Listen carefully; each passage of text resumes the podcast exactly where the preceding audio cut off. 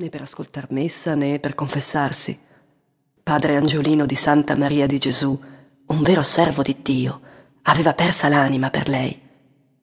Maricchia, poveretta, buona e brava ragazza, piangeva di nascosto, perché era figlia della Lupa e nessuno l'avrebbe tolta in moglie, sebbene ci avesse la sua bella roba nel cassettone e la sua buona terra al sole, come ogni altra ragazza del villaggio. Una volta la Lupa si innamorò di un bel ragazzo che era tornato da soldato e mieteva il fieno con lei nelle chiuse del notaro, ma proprio quello che si dice innamorarsi, sentirsene ardere le carni sotto al fustagno del corpetto e provare, fissandolo negli occhi, la sete che si ha nelle ore calde di giugno, in fondo alla pianura. Ma colui seguitava a mietere tranquillamente col naso sui manipoli e le diceva: «O che avete, gnà Pina?»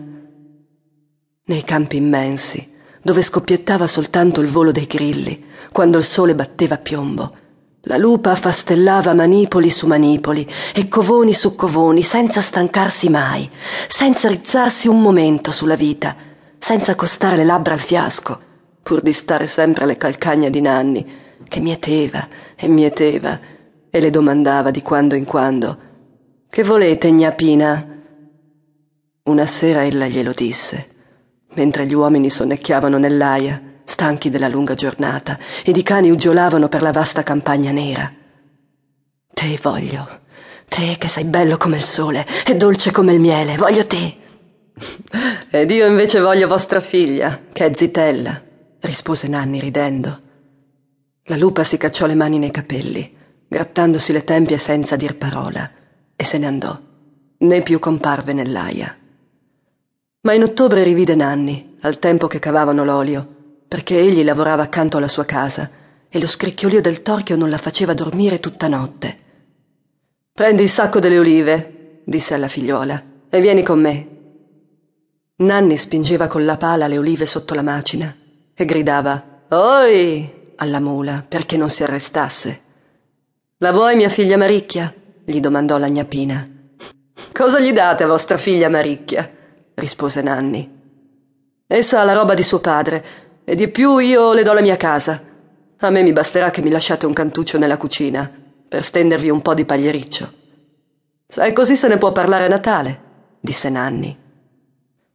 Nanni era tutto unto e sudicio dell'olio e delle olive messe a fermentare, e Maricchia non lo voleva nessun patto, ma sua madre l'afferrò pei capelli davanti al focolare e le disse coi denti stretti: «Se non lo pigli ti ammazzo!»